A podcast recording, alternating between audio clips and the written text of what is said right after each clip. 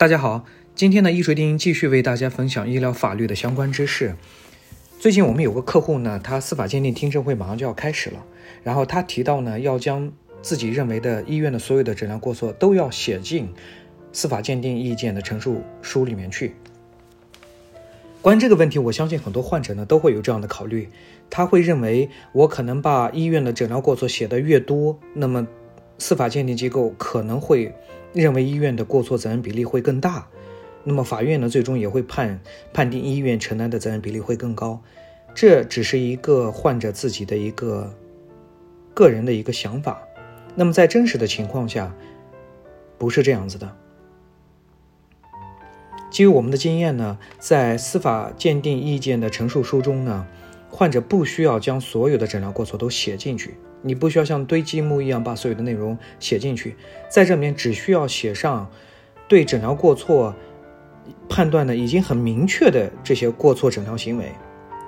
如果没法明确的诊疗过错行为，就不要写到这个陈述意见书里面去了。如果写进去之后呢，反而会降低这份陈述意见书的可信度和被采纳的程度。啊，因为我们之前我们也谈过，医疗诉讼呢，它是专业的一个对决。那么在这种专业的这种诉讼中呢，是不需要提及这种非明确的诊疗过错的。反正提了就会对整体的内容进行一个减分啊，这是患者一定要注意的。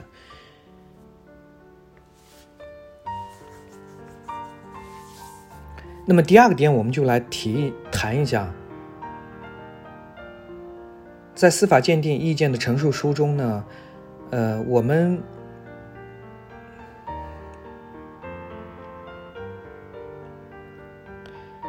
好了，腿哥，我们就到前面的这个内容吧。